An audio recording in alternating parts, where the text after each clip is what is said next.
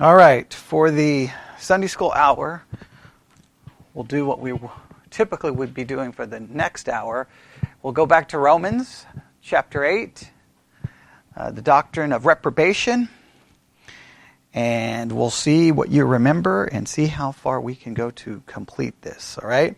The doctrine of reprobation. First, let's just go with the basic definition. What's the definition of the doctrine of reprobation?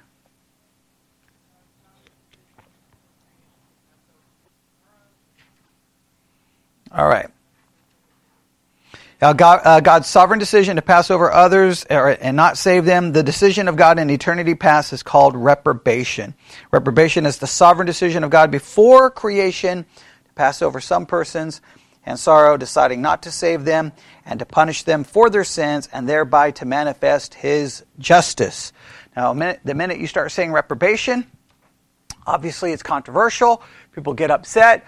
But whether whether intentionally or unintentionally, you almost always, when you start talking about reprobation, what other subject kind of sh- manifests itself and you have to deal with?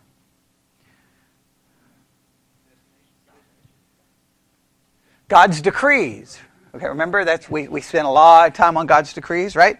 So what when and so we kind of taken a detour from reprobation to look at the subject of God's decrees. Now all of this started because we're in Romans chapter 8. Romans chapter 8, we looked at six words, right? We didn't put the word reprobation there because the word doesn't actually appear in the text, but the concept we believe is manifesting itself it's basically it's a concept you have to deal with because if you deal with the fact that of election then you, your question, what, what, what question always, I mean, there's lots of questions, but one question that tip, typically comes to everyone's mind okay, if God elects some to salvation, what about those who are not elected? How do we understand that? And that's where the doctrine of reprobation comes into play. Okay, so we, we looked we, we looked at the doctrine of reprobation, and then this led us to a discussion about God's decrees. And so we kind of we took a slight detour and we started looking at some different systems talking about God's decrees and some of these issues. We looked at the Pelagian view, yes, all right. Uh, we looked at the semi-Pelagian view. We looked at the Arminian view. We looked at the Emer- Amyraldian view, if I can say the word right, Amyraldian view. And we just gave some basic information about the Amyraldian view. Then we looked at the infralapsarian view. And then we looked at the supralapsarian view. And I was like, we're done. Yay! And then, no, we weren't done. Why were we not done? Because Lydia and Sarah couldn't leave it alone. Right? What did they ask? Anybody remember? Nobody remembers what they asked? Okay. Hopefully Sarah remembers. Okay. Sarah better remember. Okay. They asked, so what is the order of God's decrees? You covered the systems, but you didn't give us the actual order of God's decrees. So I'm like, okay. So we'll back up and then we'll we'll do that, right? We'll keep adding and adding and adding until everyone is well has this down. So after we looked at the systems, then we backed up and started looking at the actual orders, right? So Basically, since the Protestant Reformation, there are four main views, right? The Arminian view, the Amyraldian view, the supralapsarian, and the infralapsarian. And when we say views, we'll, we'll, we'll state it this way. The Arminian order, the Amyraldian order, the supralapsarian order, and the infralapsarian order. Okay? The last time we covered this, and I know there was like a two week break there because, well, 1 Corinthians 10.13 ended up taking two weeks. Um, that gave us somewhat of a break, so I know that, that sometimes when we do that, everyone forgets. But we covered in the last one, if you don't remember, the Arminian order. In fact, we completed the study of the Arminian order. All right? So the Arminian order is, is based on his insistence on conditional election Jacobus Arminius arranged the decrees as follows. Anybody remember the six steps of his, the six points of his understanding of the order of God's decrees? Number one, God's decree to create the world. Number two, foreknowledge of the fall. Now, what is significant about that? He didn't decree the fall in the Arminian view, he just knew about it. But what's the problem with this little trick and trying to get out of it? if he knew it and didn't do anything to stop it, then yeah, then how can you say that he, in a sense, he didn't decree it because he allowed it to happen? Yes? Now I know that creates problems, and nobody likes that idea, right? As soon as I say that, what begin, what what starts formulating in people's minds? Well, we all we know he didn't stop it. So say it. You almost view then God as being responsible or the author of sin, and people get don't and we, we, we try to avoid that. And I know it creates problems, and not only that, if you think about it, it creates problems about every sin that anyone has ever committed. Because God knows the sin you're going to commit before you commit it, and He doesn't intervene in order to stop you from committing said sin. So, how can you say then that God didn't somehow uh, decree it, want it to happen? Now, once you start thinking of God decreeing sins you commit or I commit, how do then we how do we view when that sin takes place? And we even see this in the Bible. Remember, we've talked about this, and this, I know it makes everyone uncomfortable, but we have to deal with it, right? We see a situation where Abram and Sarai, Abram lies, that's the sin, right? Put Sarai in, a, in a, a dangerous situation, right? Where she could end up having relations with someone other than her husband, and in those situations, what occurred? He intervened. But when Sarai came up with the idea for Abram to have relations with Hagar, God doesn't step in. Now, my question is why? Right? Any good Bible student says, well, why? Why? Because if God can step in in one case, why wouldn't He step in in all cases? And then we could all avoid what? Sin. But he clearly does it. So somehow, I know it's hard to grasp, somehow sin has to be a part of his eternal plan. And I'm not saying that that makes him the author of it. I'm just saying that it's a part of his plan. Okay? The, the Arminian view is tries to get God, no, he, he decreed creation, but that whole fall thing, he just knew it was going to happen. But if he knew it was going to happen, are you saying he didn't have the power to stop it from happening? You see where that leads? All right. What was the third part of the Arminian order of God's decrees? God decrees to send his son as savior for those who repent, believe, and persevere. All right. And please note, well, there, there's a lot we could go with that one. Okay. Number four, God decrees to provide a means to enable repentance and faith. And number five, God's foreknowledge of which individuals repent and believe. And then what was number six? God's decrees to save those who believe, do good works, and persevere, and to condemn those who do not. What was one of the major issues of the Arminian order that, that I guess nobody here had ever heard of? And we, we discussed not, the last time we didn't discuss it probably, it goes back a couple of weeks. Starts with a P. Prevenient grace. Remember, none of, a lot of you didn't know what that was. Now everybody understands that. I don't have time to go back through it, but you definitely need to understand that because that kind of fits in in some of that. Okay.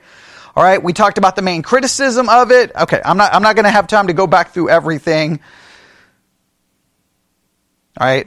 I'm not. I'm not going to go back through everything there. All right. So we finished the Arminian order. All right. Everybody got that? Now that brings us to the next one. What's the next one? the Amyraldian order. The Amyraldian order. Everybody remember uh, the um, some? Ba- does everybody remember some basic things about Amyraldism? It was developed. Uh, it was uh, Amyraldianism was developed uh, historically following what? Synod of Dort, and somebody was getting ready to say it. It was what? A compromise between Calvinism and early Arminianism by giving up what was perceived as some of the harshness of Calvinism. Right? And who was the uh, Amyraldian view named after? Okay, Moses Amyraut, and he lived from 1569 to,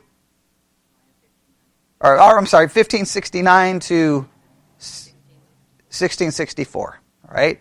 And uh, yeah, there, there's a lot more. We, we, I mean, we went through all of that, so hopefully you remember all of that. Now let's go through their, the order that they provided. All right, everybody ready? Yes? All right. Um, I'm go, I'm going I think I think this is important to understand. The Amyraldism arranges the order of God's decrees in order to support a hypothetical universalism.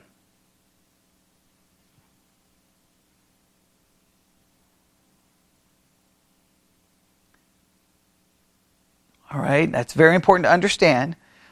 God decreed that Christ would die for all men and then decreed the election of only some fallen man to believe and to be saved. Uh, yeah, a hypothetical universalism. Why is it a hypothetical universalism? Because Christ died for everyone. Christ died for everyone. Remember, let's we, we got to c- continue to remind ourselves that within Christian history, there's two very important d- different views when it comes to Christ dying for people. Right? What are the two views? Okay, a, a, universal, or you can call it a universal atonement. Christ died for every person, man, woman, boy, girl, eh, for everyone who ever lived and ever will ever live. He died for everybody. Right? What's the other view? a limited, right? And that Christ only died. And some say well, Christ died for the elect. I think the best way to say it is Christ died for those in whom he will save. Now, what's the problem with the universal idea? Well, where do you where do you where do you find yourself maybe having a problem logically? If Christ died for everyone and that death actually did something, in other words, atone for everyone's sin. Well, if everyone's sins have been atoned for, then for what sin are they going to be punished for throughout eternity? So what they typically say is, well, Christ died for everyone, but you have to accept the death for it to do something. Well, if I don't accept the death, is that a sin? And if you say yes, it's a sin of unbelief, well, did Christ not die for all sins? Well, he died for all sins except for the sin of unbelief. You see, so now you have to say, well, he died for everyone, and you have to just, and so typically, you probably know how preachers typically do it, right? If you've ever been in a Southern Baptist church or in a revival, uh, they'll open up their wallet, they'll pull out like, you know, a $5 bill, and they'll ask some kid, do you want this $5 bill? See, I, here, I've got the $5, right? Do you want it? And, it, and then the kid will come up and grab it and say, see, that's how it works. See, Christ died, but you have to come and get it. You have to. Okay, it's kind of. I mean, I know it's like a. It's supposedly a, a great illustration, and everybody's like, "Amen," and that's wonderful. And then the kid's like, "Oh, I got five dollars," and everybody thinks it's a cute little story. I don't know. I don't know how literally. I don't know how logical or in depth that is. I, I, I do like the simplicity of it, but the problem with simplicity is sometimes we want simplicity versus truth, right? And sometimes truth is not what simple. I think you end up with a problem. If Christ died for everyone, then hypothetically everyone should be saved, unless you're just saying Christ. Like, did he really do anything on the cross? Did, was he really dying for sin? Was he? Did, does the death really produce forgiveness? So they they go with the idea, and why do they want to go with the hypothetical universalism? Why does uh, the Emerald Emerald Amyraldian view want to go with a hypothetical universalism? Calvinism was too harsh. So they're going to try to find a comp. But think of, I, I want to make sure we understand this. Everybody gets upset about this. Everybody gets so mad. And I, I just got emailed the other day because someone was like, this Calvinism thing, they were not happy with me about the Calvinism thing. So they had unsubscribed to the podcast, but then they thought they would ask me. Then I tried to explain it to them. Then they're like, well, okay, maybe I'll subscribe again. They can't, they can't make up their mind. Okay. And, I, and I'm like, Everyone gets upset, but let's just take a step back. I've got, I've, I've got to just, I should read the emails just so that you, you see how this conversation played out. But I want you to just think about this from just a logical perspective. Everyone gets upset, everyone gets mad, but if you think about it, where do we end up with? All right? Okay, let, us go through this. You can say Christ died for everyone. who's going to be saved? Christ only died for those who will believe. Who's going to be saved? Those who believe. So in either case, those who believe will be saved, and those who don't believe won't be saved. So if I say Christ only died for those who will be saved, why do you get upset? Because anyone who believes Christ died for and will be saved. It's like everybody's like, well, you can't say that. Christ died for everyone. How, how dare you say that? Okay, so Christ died for everyone, so everyone's saved? Well, absolutely not. Okay. So, why are you upset?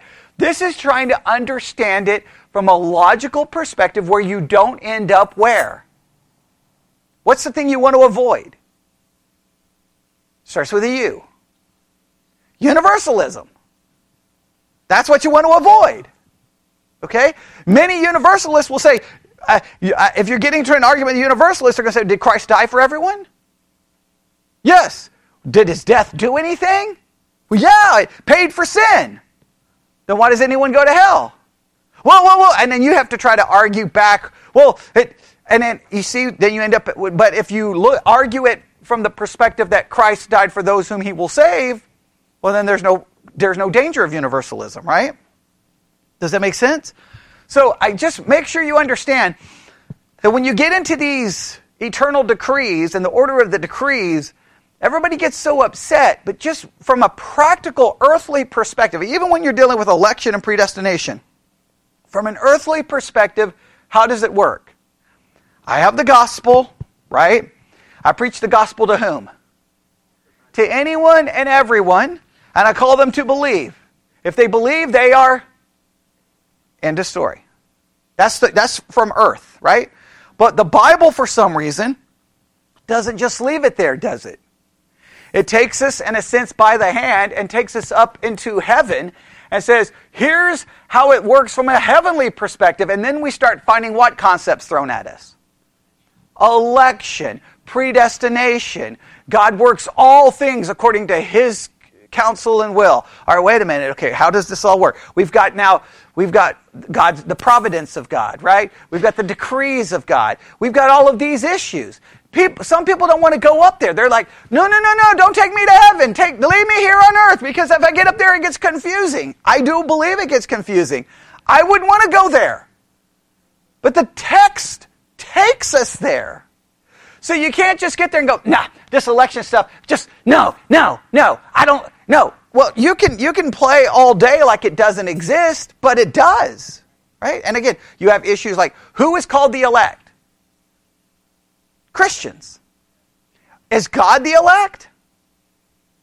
We're the elect. Who does the electing? God. Who, is the, who are the elected? Those who are saved. So that means I couldn't have chosen God because that would mean be me electing God. It has to be God choosing me because He elected me. Well, just that logical understanding means, oh, I've got to figure this out. Nobody likes that. But the reality is, whether you like it or don't like it, who's going to be saved? Who will not be saved? How is it controversial? You end up with the exact same spot. I, I, it, I just, I just sometimes the, the, the back and forth on, on it just drives me crazy. It just drives me crazy. So, understand that that's why they went with the hypothetical universalism. To me, instead of trying to find a way to get rid of the harshness of the subject, just step back and say, if we throw out all of these concepts, what do we end up with? Those who believe are saved, those who don't believe are not saved. And if we bring in all the concepts, what are we left with? Those who believe are saved and those who don't believe. the concepts don't change the reality. The concepts help us understand the reality that's not going to change. So, in other words, that those concepts help me understand I didn't choose God, He chose me. I didn't save me, He saved me. Salvation is not a work of, of man and God, it's a work of God alone. That, that's all it does. It helps me understand the reality, it doesn't change the reality. That's how come to this day, it, to this day, it, it, it really still angers me that when I got called into the pastor's office to get in trouble for all of this, and he, he tried the whole nonsense, what if one of your kids are not the elect? I wish I would have just said, if you're going to play stupid games, if you're going to play stupid games, then there's no point in having a conversation. Either be a pastor and let's talk about this theologically, but trying some stupid human emotional manipulation, that's not, not only is that not a pastor, that's just messed up. Because the reality is, whether my child is elect or not elect, if they believe, they're saved. If they're not believed, they don't believe, they're not saved. I guess, I guess you want the feeling that you can talk them into it, but if you believe in free will, you can't talk them into it because why would you want to violate their free will? So it, it just, I, I, just, I, man, everyone gets so upset over it and just can't take three steps back and go, wait a minute, what are we really saying? Now, we still need to understand it. Why? Because the text makes us have to deal with these issues. Does that make sense? All right.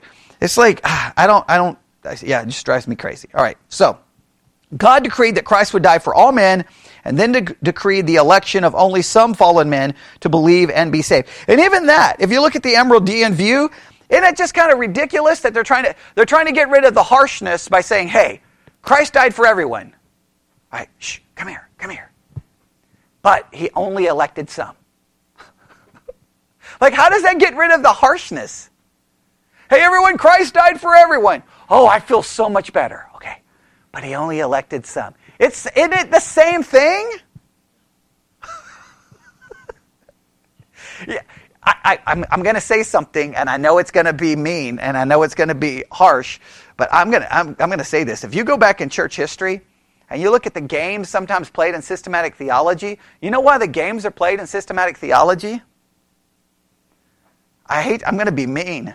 Because the people in the pew don't get it, the people in the pew don't care, so they allow themselves to be manipulated by people playing games with words because they know they can say whatever, and the person in the pew doesn't care enough to, to go, wait a minute, you're saying the same thing. That's, that's for marketing purposes. That's for church growth purposes. Okay? I mean, look, you can, you can try to make Christianity as nice and as polite as you want, but what does Christianity always end up with? If you believe, you go to heaven. If you don't, you are punished for eternity. I don't care how much you dress it up and try to make it sound nice. That's a horrifying truth. Yes? So, but if you just package it a different way and dress it up a little bit, the people in the pew are like, see, I have a nicer form of Christianity. It, it, it's, it's ridiculous. So it just, it's hard to even read that, not, not even just, just drives me crazy. All right. So here's the, here's the Amyraldian view. You ready? Number one, God decreed to create the world and all men. God's decree to create the world and all men. What's that similar to? The Arminian view. All right. Sounds good. Number two, God decrees that all men would fall. What's the difference here between the Arminian view?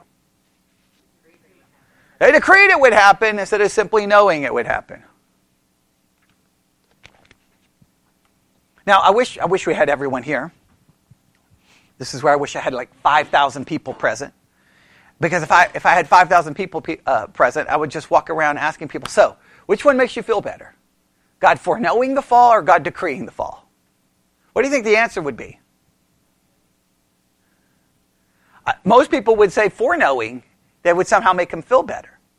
But does it make you feel better from just a logical perspective? Again, because whether he decreed it or simply foreknew it, if he foreknew it and did nothing about it, that is in a roundabout way a decree. Right? If I, if I know that 15 minutes from now, for some weird reason, Joel's just going to get up and walk out in the middle of the highway and get hit by a truck, I know what's going to happen. I foreknow it. And he gets up and comes walking by me. I'm like, well, see you later. Hey. And I'm like, hey, everyone, come here. Look out the window. Boom! He gets hit by the truck. What did I do? Oh, it is messed up. It is messed up, right?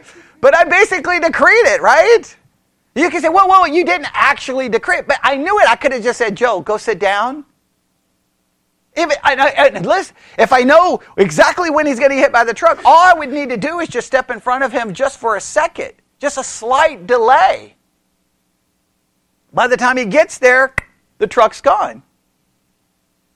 If I don't do anything to stop it, you may not want to, it's just a matter of the word decree, allow. See, if we allow it, we feel better. If he decrees it, we get all upset about it. But if you allow it and knowing it's going to happen, are you not, in a sense, decreeing it?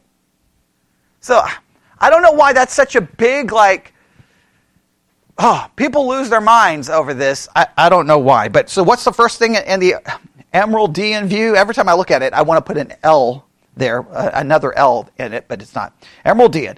God's decree to create the world is number one. Number two, God's decree that all men would fall. Number three. What do you think number three is? God's decree to redeem all men by the cross work of Christ.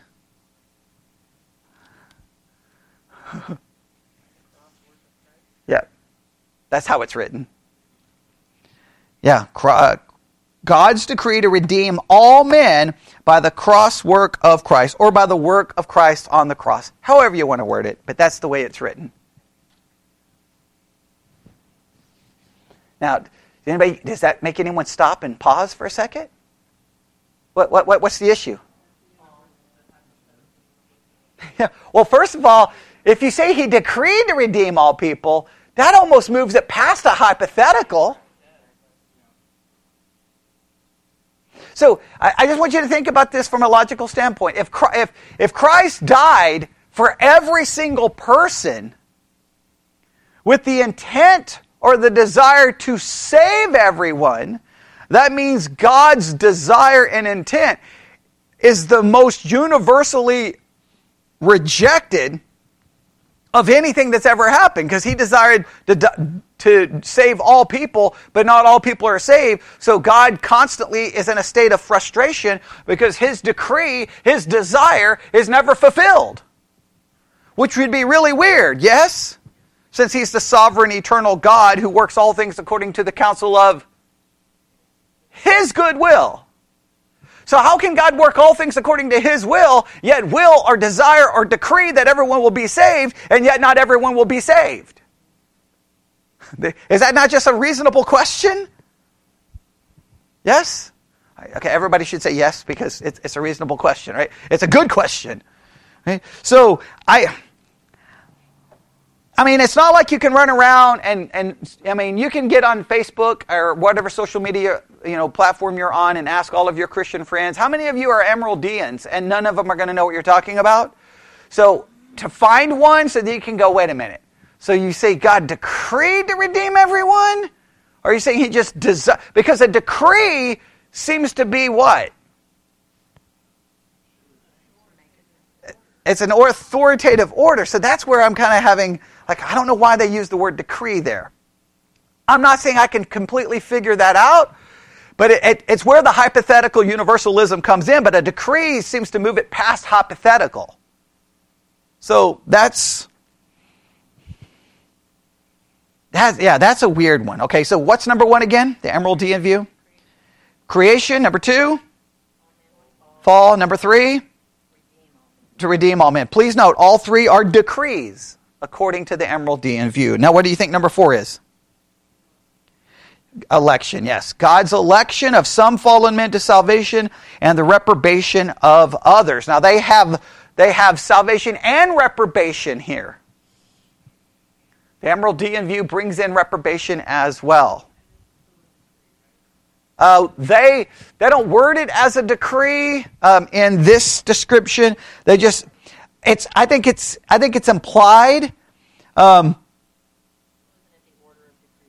it is the order of decrees, but like just like in the uh, the Arminian view, sometimes they, they purposely left out the view, the word. Here, I'll just read it the way it's actually written. God's election of some fallen men to salvation and the reprobation of the others. They don't word it as a decree, which is weird because the very next one they put the word decree in again. They leave the word decree out. Maybe. I, I don't know. Um, it's just interesting that the word decree is left out there. I don't know why. Because we know that that's significant in the Arminian view, yes? When they change from decree to foreknowledge. But here they don't even use the word foreknowledge, they, they just make it God's elected some and, rep- and others to reprobation. So, all right. Now, the, the, the, the very, I, I think the way they're, it's really weird. It's almost like, I think they're trying to draw this distinction. Remember, what's their whole desire is that hypothetical universalism, right? So I think this is the way they're trying to word it, okay? God decreed everyone's salvation, but then he steps in and only elects um, some to that hypothetical to that hypothetical universalism and then reprobates others, which then if he's going to elect only some and reprobate others, then how can you say uh, there's a decree for to save everyone if he's going to turn right around and only elect some? Right? Does that make any sense? Because he doesn't he know who he's going to elect? Yeah, I mean the whole thing. Yeah, th- this one just began. You see all of the logical inconsistencies in this one. It's beginning to fall off. Like the, to me, the hypothetical universalism there is only there not for logical consistency. It's only there for marketing. I hate to say it. It's like we're, we're going to try. It's we've got to make it don't sound so harsh, or we're going to drive people away. So I, that one's just so weird to me, the way this worded. All right, number six. What do you think? Number, or I'm sorry, number five. No, number yeah. Dwight. Yep. Won't. I guess. Or no, he wants all people saved, but, and he provides the way for all people, but he only elects some. So the fact that he wants all people to save makes God doesn't seem so harsh. However, God, however, the very next point, he only elects some. Uh-huh. That's what they kept saying. In other words, if God loves everybody, then he must, in some sense, elect and die for everybody. Okay, there you go. So Amyraldian wants to, God, God loves everybody, God loves everybody. They, yeah, it is in many ways, yeah.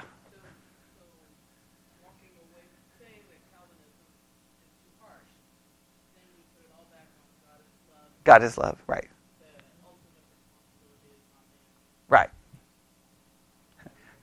But God created the entire situation where knowing our responsibility will put us in hell. Yeah, I mean, it's a whole thing.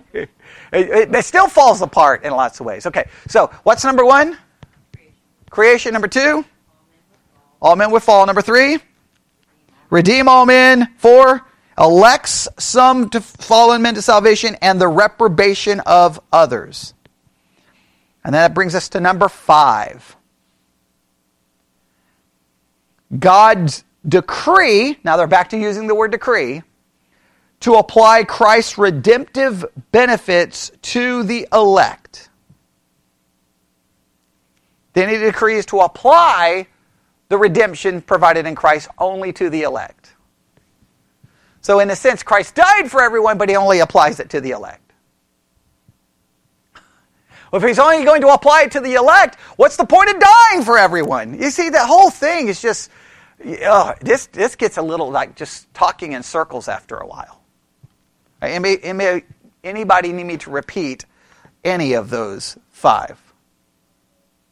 Okay, are we sure? Okay, I'll give a test here in a minute. We'll, we'll find out if. Okay, no open book, okay, because you said you didn't need me to repeat it. Okay, all right. yeah, here we go. All right. All right, I got to go all the way back down to where my notes start. Now we're going to just read kind of a summary of the issues with this view. I mean, I think I've already pointed them all out, but okay. Amyraldism is called uh, deism is called. Sometimes I, I, refer to it as Amyraldism. Emerald Amyraldianism. It depends on how it's written. Okay, it's called hypothetical universalism because it sees God decreeing redemption for all prior to his decree to elect only some. The aim is to present God as a universalist in his saving desire while honoring the particularism of election and salvation by faith alone. However, this scheme depicts the, the persons of the Trinity working at cross purposes. The Son dying for all, while the Father and Spirit elect and apply salvation only to some. Warfield asks, How is it possible to contend that God gave his Son to die for all men alike and equally, and at the same time to declare that when he gave his Son to die, he already fully intended that his death should not avail for all men? In other words, it's, it's logically inconsistent, but it, it creates a almost a disconnect within the Trinity. Does that make sense? Jesus dies for everyone, but the Father and Spirit are like, we're only going to apply this to some. Well, then why would Jesus die for everyone? Right? The, the, whole emerald Dean, Amyraldianism, however, all the different ways it's written, um, that those are some of the issues with it. Okay. Okay. All right. I'm looking here. All right. Everybody got that? So, what was the first view? Arminian, what was second view? Amyraldian or Amyraldianism. I, I was leaving out the end there. All right, we got those two. Now, what comes next?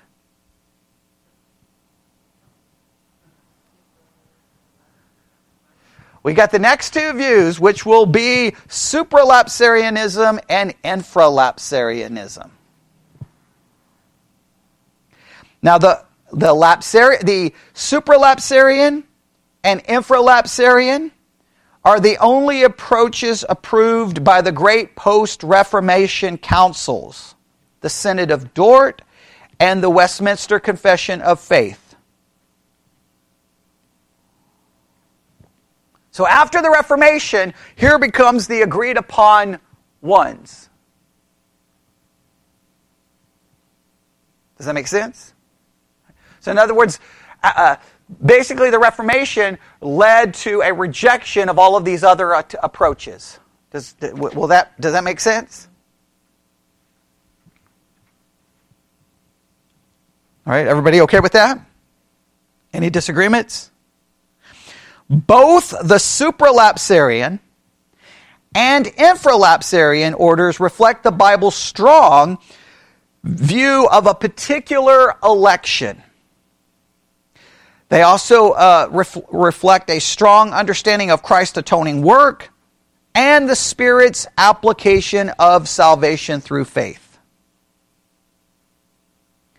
Infralapsarianism is sometimes called sublapsarianism, meaning that the decree of election is below the decree of sin. The difference between them reflected in their names concerns whether the decree of election logically precedes or succeeds the decree of the fall.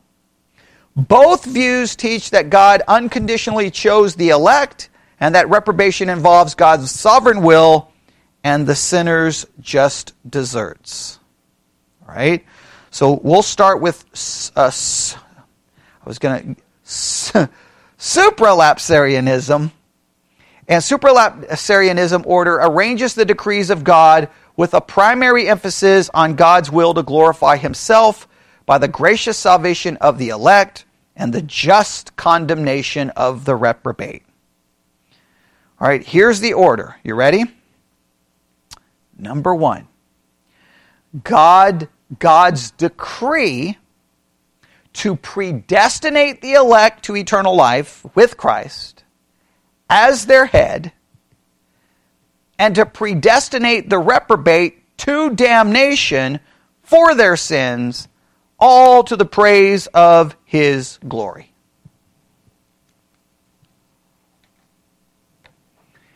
Now, I'll, I'll read that again. You, you me read it again? Okay. You got a lot of things going on in this one. All right, everybody ready? God decrees to predestinate or predestine the elect to eternal life with Christ as their head, and to predestinate the reprobate to damnation for their sins, all to the praise of his glory.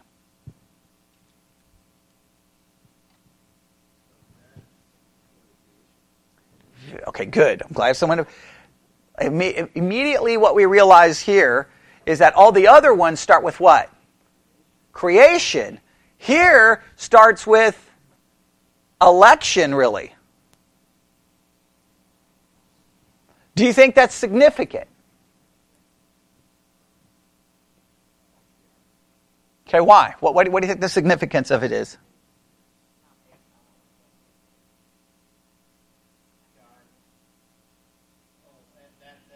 Now remember, okay, well, a couple of things. One, let's always remember when we look at the decrees, we're just trying to think of a logical progression, right? It's, it's, it's not like, it's very hard because sometimes we can try to so humanize it like, okay, God did this and then waited 15 minutes and did that. This is just trying to get a logical progression here, right? A logical understanding. The significance here of putting the election first is that it indicates that salvation wasn't a plan that was formulated after everything goes wrong, that God had already formulated the plan knowing what was going to happen. This is em- emphasizing that salvation wasn't like, okay, man, everyone messed up, guys. Okay, we got a mess here. Okay, we can clean up on aisle three. We've got a mess. I created this world and it's a mess. Now we need a salvation plan. No, this seems to indicate the salvation plan was in place even before the creation plan, logically speaking. Logically speaking. Does that make sense? That means God knew everything that was going to happen, planned it. Now, it also could emphasize what is most prominent is not the creation, but the redemption of those whom he would create, or the condemnation of those whom he would create. So the purpose of creation was simply the place in which his plan of redemption and condemnation would be played out. Now, there are a lot of philosophical issues that could arise from this. All right? Because before this, every single one of them starts with what? Creation. In fact, go back, look at the Arminian view and the Amyraldian view. The first one is creation, the second one is what? Fall. Then the election. See how it works? So in the other views, it's almost like God creates everything, the fall happens, and now he's got to formulate a plan. The other ones is like, no, no, no, no. God's plan's already in place. And so everything, and now, does this, does this help you understand the fall a little bit better? By placing uh, this first? What, how does it change your approach to the fall? The fall's a part of God's plan. Now, I'm not a fan of that. Are you a fan of that? I'm not a fan of that. But I don't care which view you go with, as long as you have God knowing what's going to happen before it happens, it has to be a part of His plan. Does everybody understand that?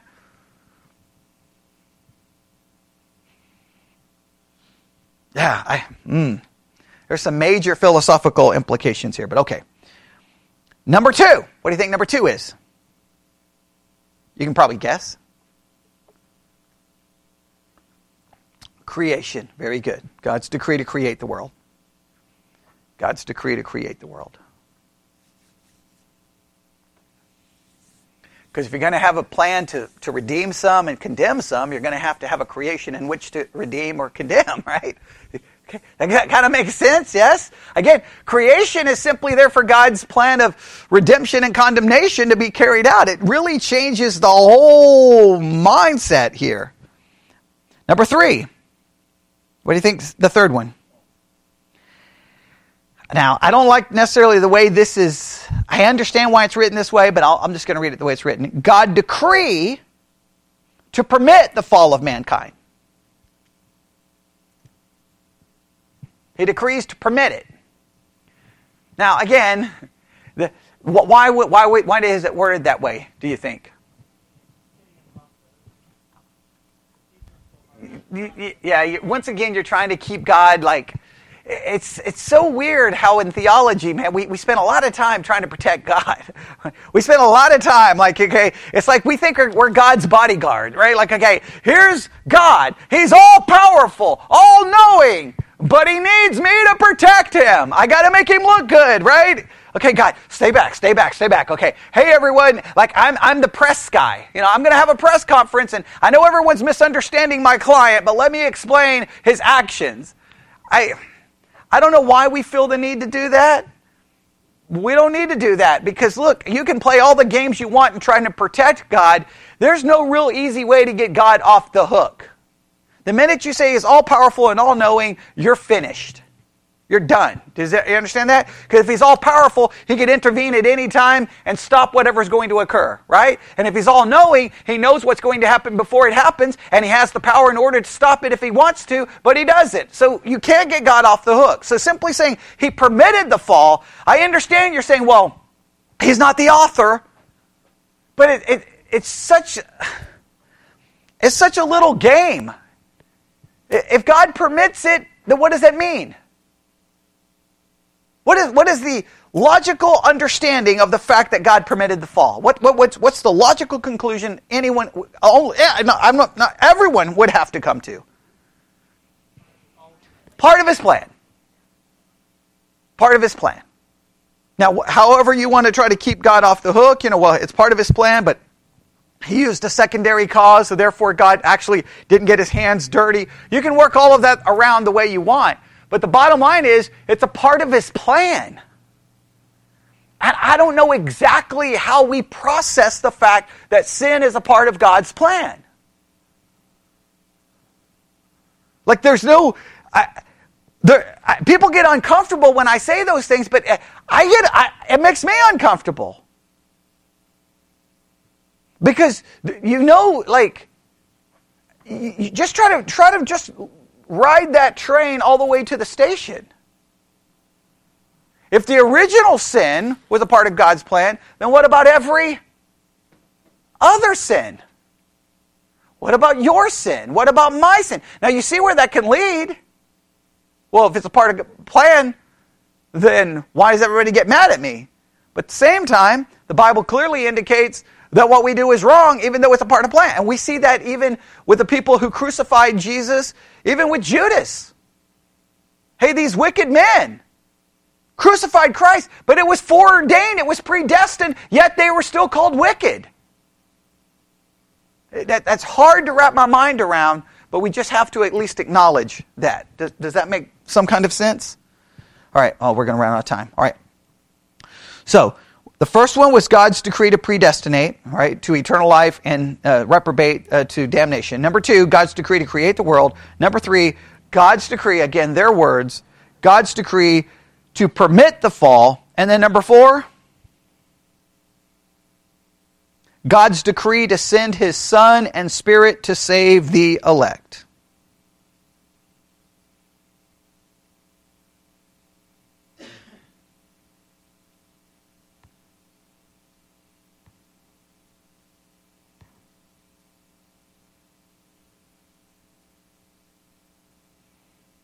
All right.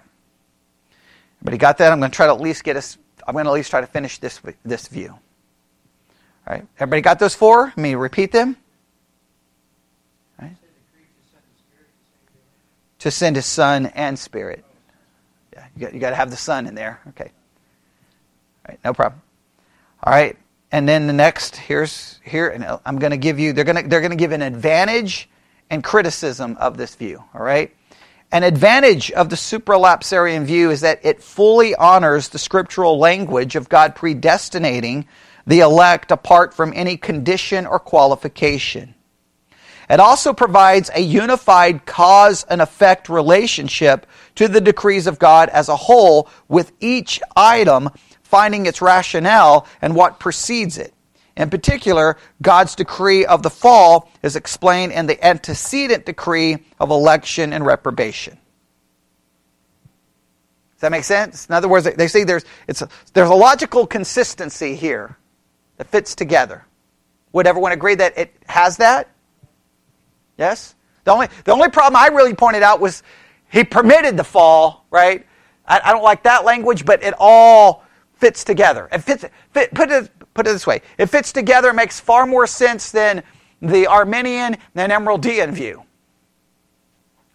And, if, and maybe you think the uh, Arminian and Amyraldian view uh, works better, but I, I would strongly, strongly, strongly, strongly, strongly disagree on that case.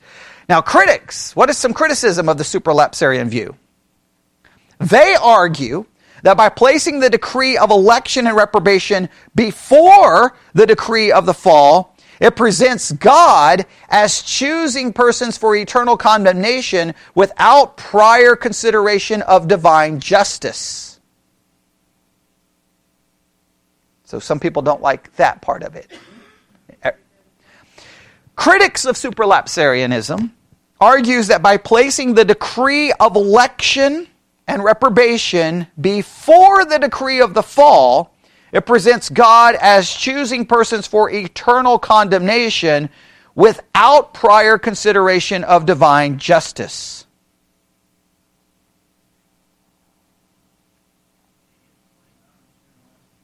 Okay, what, what, do, you, what, do, you, what do you think their, uh, their problem is? What do you think? What, what precedes the fall? Remember, this, the issue is what precedes the fall, right? Be, before anyone has ever done. So that doesn't appear to be divine justice. Justice would be do it after the fall. Right? Does that make sense? It's like it's like Sarah gets up, walks over there, slaps Joel across the face. And Joel's like, What did I do? Oh, it's coming. You're going to mess up later. Get it out of the way now. All right. And he's like, Wait, eh, eh, how do you know? Well, because, well, I've already got a plan what you're going to do wrong, and you're going to do it wrong about 2 o'clock. Okay. Right? That, you see, from a human perspective, you're like, But that's not. But remember, But okay, not only that, but remember this, okay? Because this happens even before the creation. Okay, just remember this. This remember one of the things about supralapsarianism is they, the, they typically it's praised for it being consistent with scriptural language.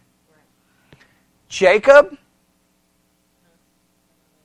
Esau, before they were even born. Before they'd done anything.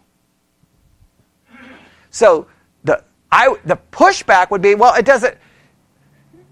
It's perfectly in line with how God operates. But others like, well, no, no, no. You got to get me the fall first. Get me the fall first. Then you can condemn whomever you want. But now you're just playing games, right? Because the, Oh, this is all eternal. Yeah.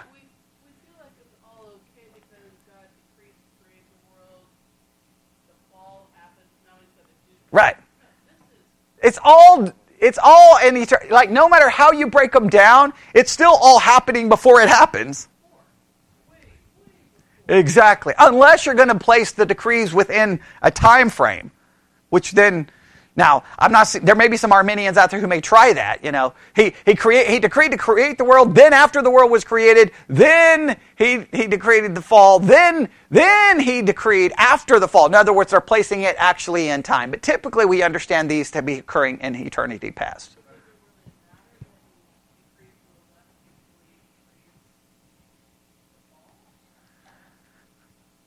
Well, it matters in the sense that it may feel like you may, it may give you that feeling God's setting everybody up.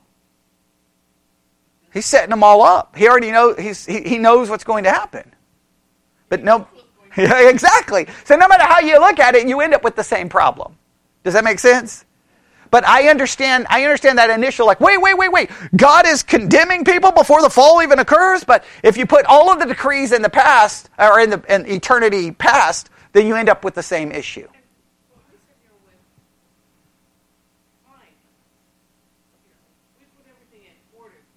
Right, right, right, right. Yeah. Exactly. Out. Yeah, outside of time. Well, I don't want to get into that whole uh, discussion, but yeah. Exactly. I agree. I, I completely agree. I completely agree. But I'm just trying to help you understand what their what their issue is. I'm trying to help you understand at least what their issue is. All right. Um, oh man, we're at. Um, the the classic complaint is stated something like this. On this hypothesis, the first act of God's will towards some of his creatures is made to be an act of hatred, insomuch as he willed to demonstrate his justice and their damnation, indeed, before they were considered in sin, and consequently, before they were worthy of hatred. That's the classical thing. Wait a minute. How can he condemn and hate someone before the fall? Well, how could he love and hate Jacob and Esau before they were even born? Does that make sense? So, but you see the you see the pushback there, right? But I I completely agree that ultimately it just becomes meaningless argument because look, it's all of these decrees happened before anything even existed. So you end up with the same problem unless you're going to argue literally that God's decree did not happen until after these other things occurred. Then you have but even then, if God knew all of those things were going to occur, even if He didn't decree it, He still knew what was going to happen, still knowing He was going to do that. It becomes a meaningless uh, discussion. All right, we'll have to stop there. Any questions?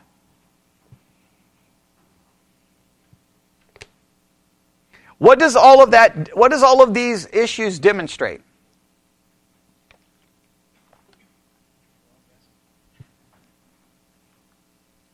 To some level.